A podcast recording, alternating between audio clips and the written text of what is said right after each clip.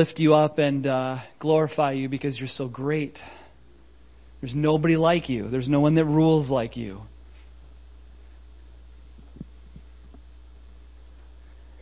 And we realize the more we understand that, the more we realize your greatness.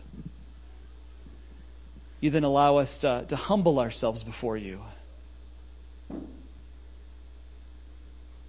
And we're able to rest in the knowledge that you're in charge, that you're in control. And so this morning we do want to take a moment and just rest in that fact, that reality. As we look back over the last week, uh, we, we see the racial tension in this country. We see people that have lost their lives. We see law enforcement that has paid the ultimate price to protect and serve. And so we lift up those that are grieving today, both those in the African American community and those in the law enforcement community, their loved ones. We want to weep with those who weep. Father, we know um, we have we still have a long ways to go as a nation. And so we ask that uh, you would do a work that would start with the church, that we would be uh, exhibiting incredible and loving race relationships here so that the world might know that you're the Lord. That the world might catch a glimpse that we are just beginning what's going to happen in heaven forever, that all of us will be together that believe in you. And you're gathering a people of different races and nations. I pray the church has a word for this culture and could share it. I pray that when we talk about these things in the workplace, that we would have a good word to say about them. We're going to have to have wisdom for that. We're going to have to be able to hear from you about that. So we pray for peace for our country. We pray for wisdom for those in authority, that they'd make godly decisions that would lead us in correct ways, and that you would give protection to those that are vulnerable. Uh, in particular, we pray for our law enforcement that they would be covered by your hand. That they would have wisdom as they do their job. And we pray for those uh, in the African American community who feel hurt by this, that you'd be near to them. And that when they come into contact with law enforcement, that the right decisions would be made, and that whatever the consequences are, we could live with those. I don't pretend to know the situation the way you do, Lord. But I know you rule with justice because you're a just judge. And so I pray you would have your will be done with the situation we find ourselves in today.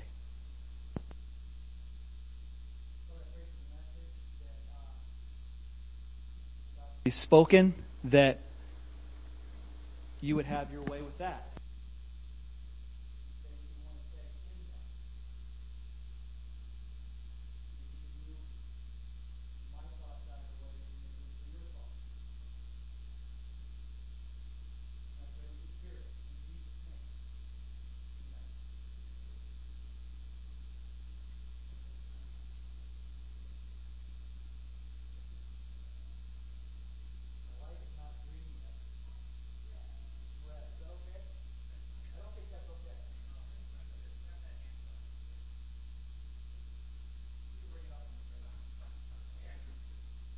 Okay. Braden, could you help me out? Where are you at, Braden? Where do you go? You want to, can you help me out?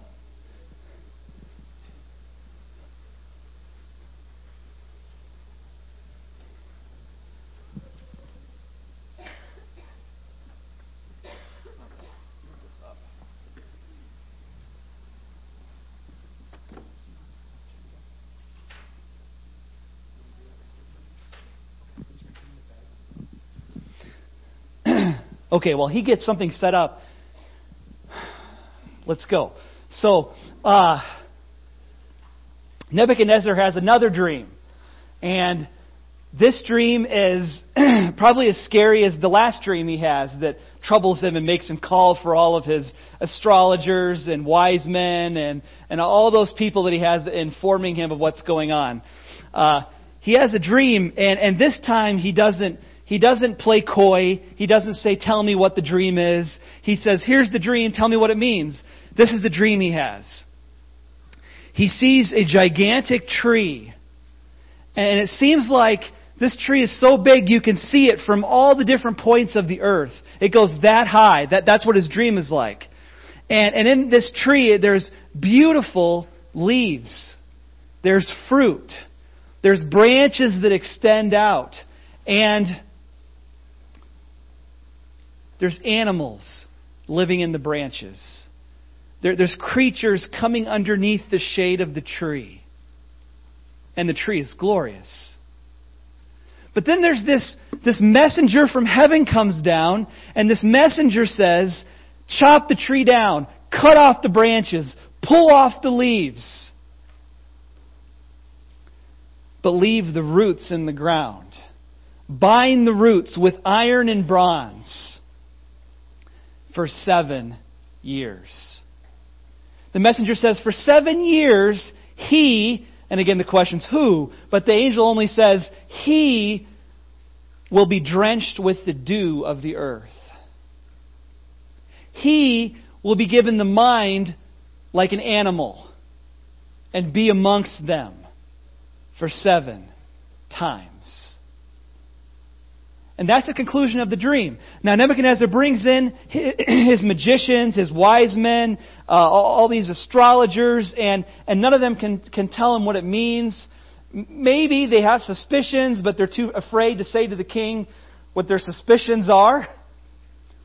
And, and Daniel feels the same way. He's brought in, Nebuchadnezzar says, I'll bring in Daniel because he has the spirit of the gods in him. You know, which again kind of shows that Nebuchadnezzar's not really clear on who is the one true God. But, but Daniel, certainly, he's got the spirit of the gods. Bring him in. He'll explain the dream.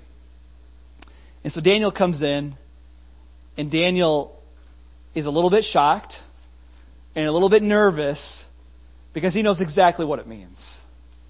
And Nebuchadnezzar, who's worked with Daniel now for a long time, says, Don't hold back. T- tell me whatever it is. I'll hear it. And Daniel says, The tree is you. The Most High has given you this incredible kingdom, this empire to rule over. And many people have enjoyed being in the shade of your tree and eating of its fruits.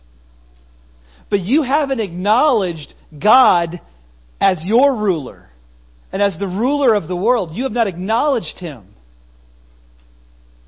So, O king, you're going to be driven insane. You're going to, for seven years, you're going to eat with the wild animals until you acknowledge that God is the Most High.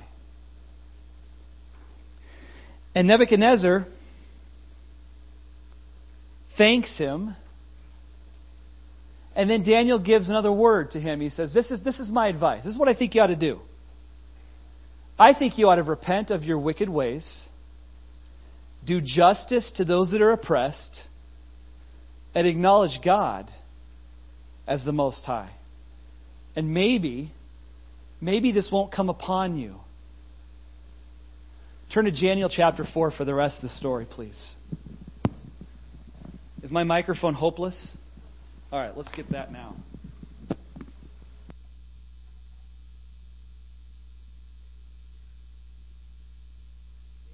Chapter 4.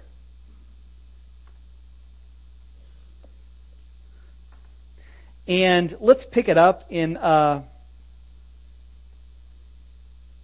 verse 28. So it appears that maybe for a year Nebuchadnezzar started changing. It appears that he humbled himself somehow and started doing what was right. But it wasn't too long after. Verse 28, it says, And this happened to King Nebuchadnezzar. Thanks, Brad. You can have a seat. Twelve months later, as the king was walking on the roof of the royal palace in Babylon, he said, Is this is not this great Babylon I have built as the, as the royal residence by my mighty power and for the glory of my majesty? And the words were still on his lips when a voice came from heaven. This is what is decreed for you, King Nebuchadnezzar. Your royal authority has been taken from you. You will be driven away from the people and will live like a wild animal. Like wild animals, you'll eat grass like cattle. Seven times will pass by for you until you acknowledge that the Most High is sovereign over the kingdoms of men and gives them to anyone he wishes. Immediately, what had been said about Nebuchadnezzar was fulfilled. He was driven away from people, and he ate grass like cattle. His body was drenched with the dew of heaven until his hair grew like the feathers of, the, of an eagle, and his nails like the claws of the bird of a bird. Now, what can we say about pride this morning? What can we say about humility? I'd like to keep it simple. Pride is crazy. Pride is out of step with reality. That's what pride is. Pride is evaluating yourself higher than you should. That's pride. Thinking of yourself higher than you should. Thinking of yourself as better than other people. And that is out of touch with reality. I think it's no uh, a mistake that Nebuchadnezzar's driven insane for seven years by the Lord because pride is insane when you really think about it. It truly is insane if, if you trace the whole thing out. Because if God rules, if He's sovereign over my life, I can't take credit for my health because it could be gone tomorrow. I can't take credit for my mind because God has given that to me. I can't take credit for my strength because God's given that to me. And if I can't take credit for these things that are part of me, then I've got to be humble and give glory to God. And if God has opened doors in my life that He hasn't opened in other people's lives, do I dare take credit for that? And say what a great person I am? If you've been able to make money and do really well for yourself while others haven't, do you dare take credit for that? When God's given you that ability and opened those doors? Pride is out of step with the reality that God rules. And He rules over your life. Pride doesn't make sense when, when you can see it. It makes, it makes perfect sense for those that are prideful, right? It makes perfect logical sense for those that are prideful. I'm thinking of a time when I was in, uh, I was doing some church planning work, and I, I've told this story to the church before that it was a very difficult time church planning. Uh, it didn't go well, and I discovered that that wasn't God's calling for my life. It was pretty clear. But during some of the difficult times in that, uh, I would meet every month with a pastor's network. They were all EFCA pastors. They get together, we pray for each other, we talk about ministry stuff. And there was a time when it got so hard in church planning, I was just, I was frustrated. I felt unsupported. But more than that, I stopped going to those pastors' networks because I didn't want to report about how badly it was going. I didn't want to sit with a bunch of guys who could say, uh, my church is growing, this is happening here, God's doing this here. Oh, we're launching a multi-site church over here. How's your multi-site going, Niall? It, not well at all. I, I just didn't want to go there. And at the time, I told myself, it's because these guys aren't really supporting me that I'm doing so hard, I'm doing so poorly here. It's really their fault for not coming alongside me. Or, or the EFCA for not helping me out enough. It, it's got to be on them. Because that's what prideful people do. It's got to be somebody else's fault. And, and looking back on it now, I can see that if I would have sat with those guys and shared my heart, they would have prayed for me. They would have given me counsel. They may have even corrected me in the process. And eventually, God did bring a man into my life that helped me, gave me the correction I needed, gave me the direction. Uh, those of you that are that are joining us from out of town, but those of you that have been here a long time, you know Pastor Brian. That was one of the things he did for me. He had the hard conversations with me that I needed to hear, and he gave me direction. And he prayed with me. But I can only say that I cut myself off from people who wanted to help me because I didn't want to say to them, I'm not doing so well here. I think I'm failing here. I, I didn't want to use that word. Pride is out of step with reality because those men would have cared for my soul. I am confident in that, but I couldn't see it. Pride doesn't make sense. Pride is out of step with the reality of what's really going on in your life. Pride is like Jenga. You know, if you, if you play Jenga, mine is bitten up by my dogs. It's you have to see it afterwards. This is what we do in Jenga. You know, and this is what we do with pride. We say, you know what? I think I'm more spiritual than some other people in this church. And we start to build. We say, hey, if I can get this out. When you talk too much and interrupt people or always talk about yourself, you keep building.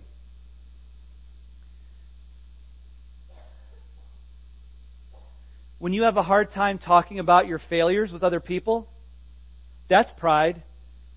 And you keep building. When you can't admit when you're wrong, you keep building.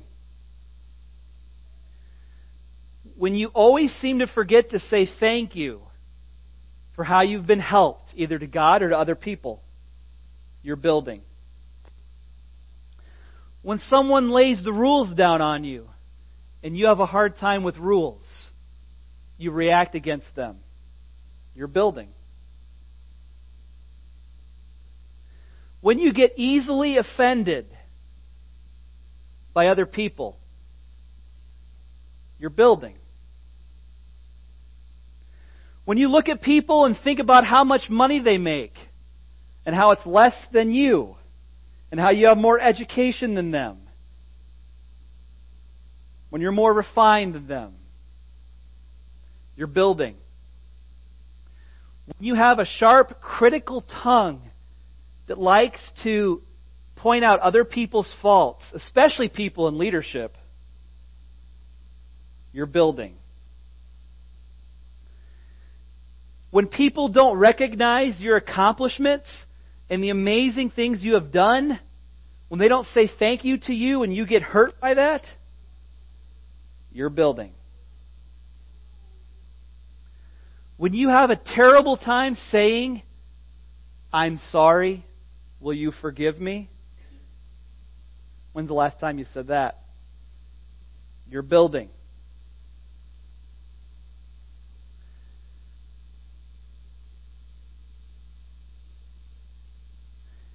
And if you've heard these things that I've said and thought, I'm glad so and so is here to hear this today. You're building. And, and this is, this is God's word for you this morning. Uh, for those reasons and so many others, if you're dealing with pride, this is God's word for you. God is saying, listen, prideful people, it's really this easy. Like, really. It's really that easy because you've built yourself up brick by brick by brick. You've done this. All I have to do is pull one of those bricks out and the whole thing comes crashing down. We know pride goes before the fall. And that's the message here. If God is sovereign over your life, and you believe that that's true, and if you believe that God hates pride and He'll humble the proud, if you believe both of those things are true, then you're only one Jenga piece away from coming crashing down. What did Nebuchadnezzar realize about God at the end of seven years? Would you look at verse uh, 34? at the end of that time, I, Nebuchadnezzar, raised my eyes toward heaven, and my sanity was restored. Then I praised the Most High. I honored and glorified Him who lives forever. His dominion is an eternal dominion. His kingdom endures from generation to generation. All the peoples of the earth are regarded as nothing. He does as he pleases with the powers of heaven and the peoples of the earth. No one can hold back his hand or say to him, What have you done? At the same time, my sanity was restored, my honor and splendor were returned to me. Remember, the roots in the ground stay. To my, I was restored to my throne and became even greater than before. Now I, Nebuchadnezzar, praise and exalt and glorify the King of heaven. Because everything he does is right, and all his ways are just. And those who walk in pride, he is able to humble. The end. If a pagan, God's worshiping king can come to this conclusion, we have to too. If you just look at Nebuchadnezzar's words and you ask the question, why is pride insane? Why is pride out of step with reality? The answer is because God is sovereign over your life. God rules over your life. He can pull the Jenga piece out anytime He wants. And I'm not saying that every time something bad happens, it's a Jenga piece. I'm not saying that. I'm not saying we have to look at all the health issues and say, oh, it must be God humbling me uh, because of my pride. I'm not saying that. I'm saying in certain circumstances, yes. That's exactly what he's doing. If you, look at Nebuchadnezzar's words, it's pretty amazing what he says here. He says uh, in verse 34, his dominion is an eternal dominion. Do you see what he's saying? Long after I'm dead and gone, God will still be ruling.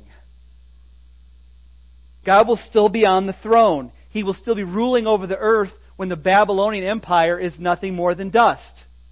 And so it's true. Verse 35, he says, The peoples of the earth are regarded as nothing.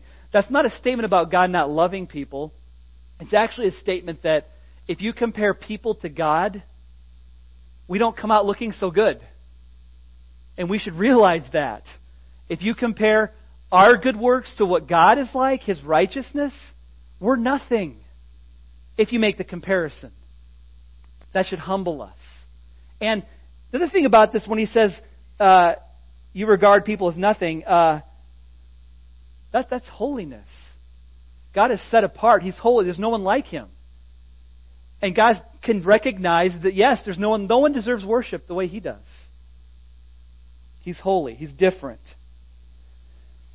The other thing he says here is in verse 35 he does as he pleases with the powers of heaven and the peoples of earth.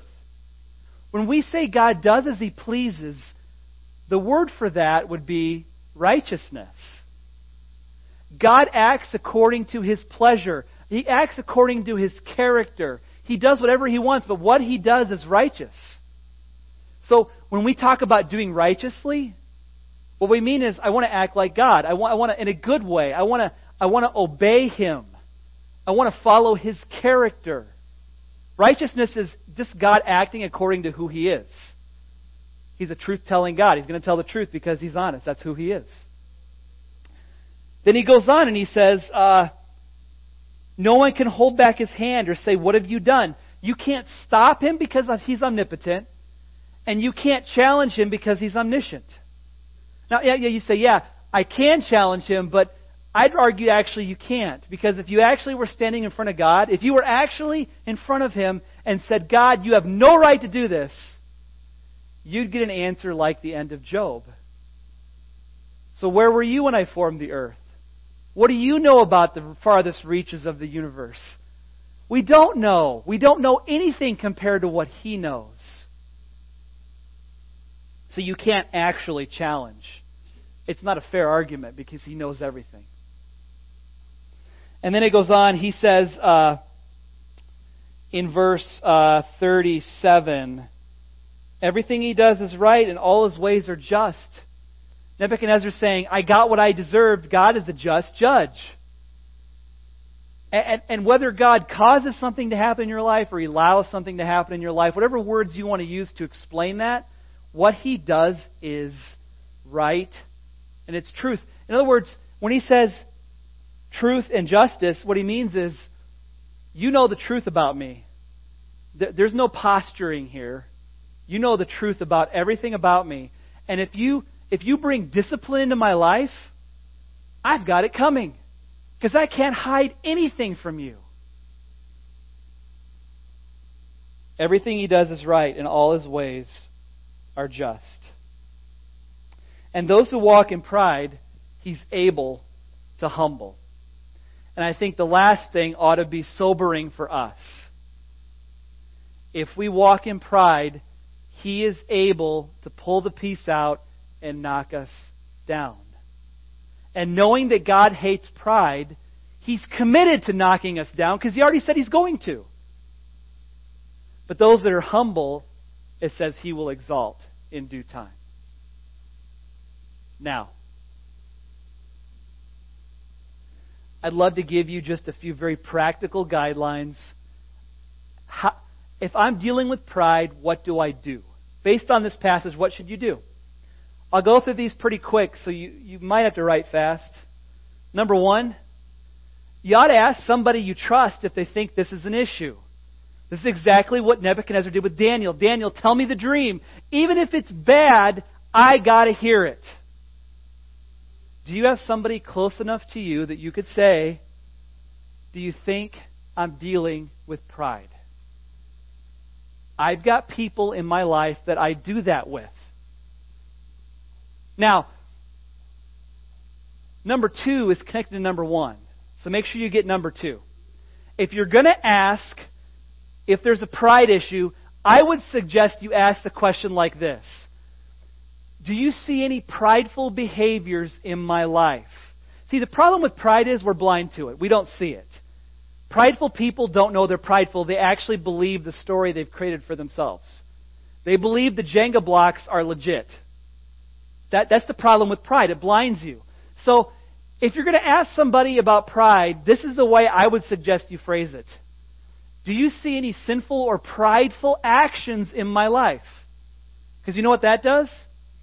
It kind of defuses your pride a little bit. It might even spare your friendship with that person who's going to talk to you about it. And what you're going to do is, what you're saying is, would you just shine a spotlight on behaviors in my life that may or may not be prideful? And I'll do some discerning on that. I'll go to the Lord with that. I'll trust your perspective on that. But I'm going to take this seriously if you point it out. Behaviors. Sometimes when if you go out saying, if you're the friend and you're saying, yeah, you got a huge pride problem, the person's going to say, what? You know, and it's like a character attack. You know, even though we've all got pride. And so what you've got to do is what Daniel told Nebuchadnezzar to do. He said, you need to change your acts, your sinful actions, and do right. That's what Daniel told Nebuchadnezzar. He says, My advice is before God even gives you this judgment, you need to repent and do right. And that's what you need to do is take a look at your life and say, What actions in my life might be prideful? And then repent of those actions. Because pride always comes out in your words, in your, in your actions towards other people. It always comes out. It's never just a heart thing. You'll see it. In other words, if someone tells me I think I have a pride issue, the next thing I'm going to say is, How do you know? And don't tell me it's just here. It always comes out here. Okay. The other thing that Daniel tells the king is this. Um, let's go to verse. I lost my spot. Let's see. Here it is, verse 27. Therefore, O king, be pleased to accept my advice. Verse 27. Renounce your sins by doing what's right. We just talked about that. And your wickedness by being kind to the oppressed. Be kind to the oppressed. So, number three is you make a habit of helping, doing good to other people. When you focus on other people's needs, you start to break the pride thing in your life because pride says life is about me. Look how great I am. I'm going to build myself up higher and higher with those blocks. Make a habit of doing it to other people. And let me suggest something here. Um, when I wrote this, I wrote this message earlier in the week. Things have happened in our country since then that are that are big. Do you see what he says in verse 27? Be kind to the oppressed. I think some translations say, do justice to the oppressed. With the racial issue in the United States today, I think one. I believe when we read the Bible, it's always got a word for us. And often it has a word for the very thing we're dealing with right now. So I would say to the white church in America, starting here, if we're going to deal with racial tensions in this country, we're going to have to be incredibly humble. That's it. We're going to have to be incredibly humble. Because I watched the videos that went on Facebook and other places this last week. I saw it. And it turns my stomach to see it. I don't know all the ins and outs of the situation. I don't pretend to be omniscient. And I haven't read the final report on all those things. But what I do know is this. When I listen to our African American brothers and sisters in Christ, the church, I hear pastors, black pastors, and their people saying there is a very real fear and trepidation in this country. And they do have stories to back it up.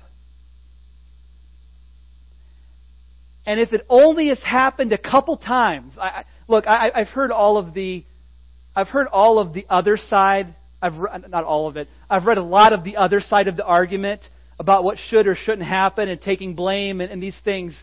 And, and I know that's all there. Responsibility's there. And, and what should you do if you're pulled over? That's there. I know that's all there.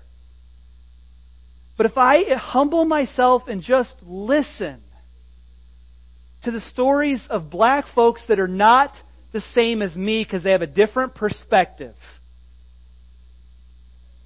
I have to hear hard stories and take them seriously. And when they say we're scared, I got to take that seriously. And at the very least, I got to be praying for these hurting communities of people that are becoming fearful of law enforcement officers, even if that's a misguided fear, because I've heard that. Even if it's completely misguided, I need to pray for them because the fear is real. And if I can't carry that burden with them, then I'm not following Scripture. That, that's, that's what I got to say about it. You have to humble yourself to be able to hear the other person's perspective. Even if they happen to be wrong about some of the details. I got to hear it. I got to pray about it. I got to have compassion on it. And I would be quick to add I need to be prayerful and compassionate because our police officers are in an incredible situation right now where they don't know what they're walking into when they pull somebody over. And the pressure is real. The tension is real. And if I can't have understanding and compassion uh, on the anxiety of a police officer walking up to somebody, that's real too. And nobody says I can't have compassion on both parties. Yes, I know there's facts that still need to come out. There's still truth that needs to come out over these things. I know the media rushes quick to judgment. I know that's how we are. But the church needs to be humble. That's what I had to say to you. Can we hear our black brothers and sisters tell us what they're experiencing in this and can we have compassion and pray? I have a feeling we do that pretty well for our police officers. I have a feeling we have some things to learn when it comes to the other side.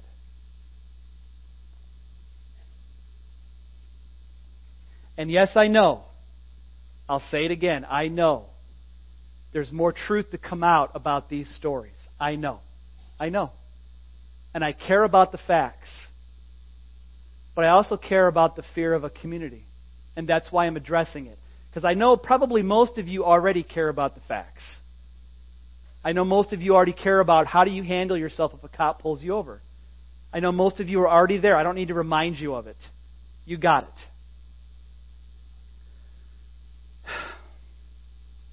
Where's the compassion? That's all I've got to say. Where's the humility? Fourthly, and now I'm over, so I'm going to go really quick on these. You got to grow in your understanding of God's sovereignty, just like Nebuchadnezzar. If you stay, if you keep your nose in your Bible, you will see how big God is. And then you'll start to see his hand in your life, and you will humble yourself before his mighty hand. And fifthly, I think you got to praise God. Thank God for your blessings. Both privately and publicly. Nebuchadnezzar does both. This whole story is like a proclamation to his whole kingdom. I, Nebuchadnezzar, say, the God in heaven, he reigns on high. You got to do it privately and publicly. If you do one or the other only, there's probably a pride problem in your life. If you only praise him privately, there's an issue. If you only praise him publicly, there's an issue. It's both. And then sixthly, lastly, this is, this is the one way you could deal with your pride. You wait to fall and then you repent. I don't recommend that way, but that's a way. And God promises. He promises He will deal with us as a father deals with a son. He disciplines. This is what He does. Let's repent before we get there. Um, I'm going to call an audible. We won't sing a closing song, but um, I want to pray again for us.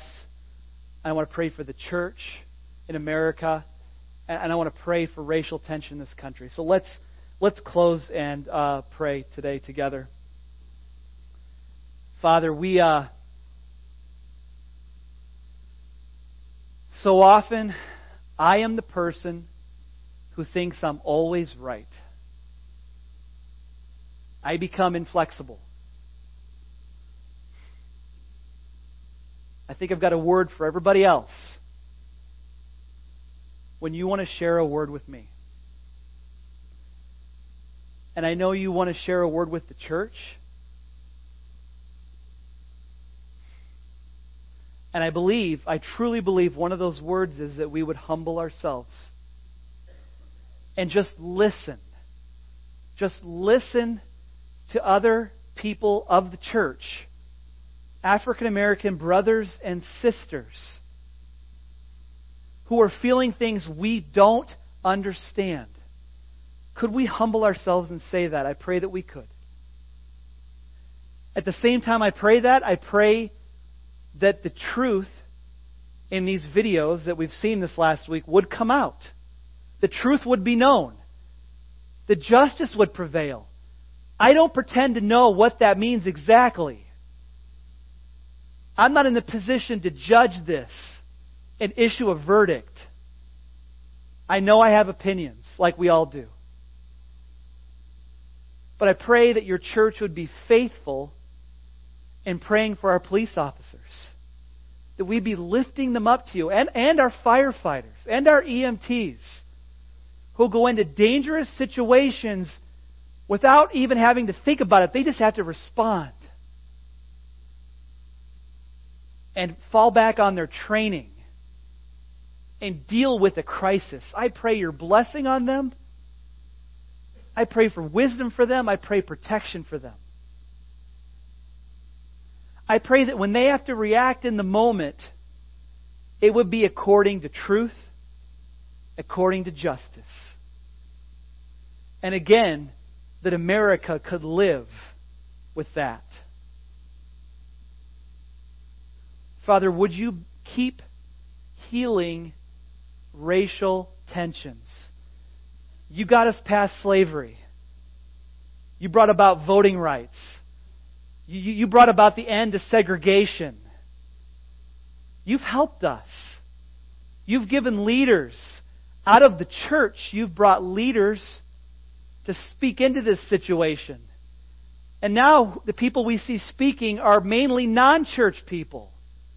The ones that are getting in the media are, are not believers, and they're making the statements. Lord, I pray the church could speak to this.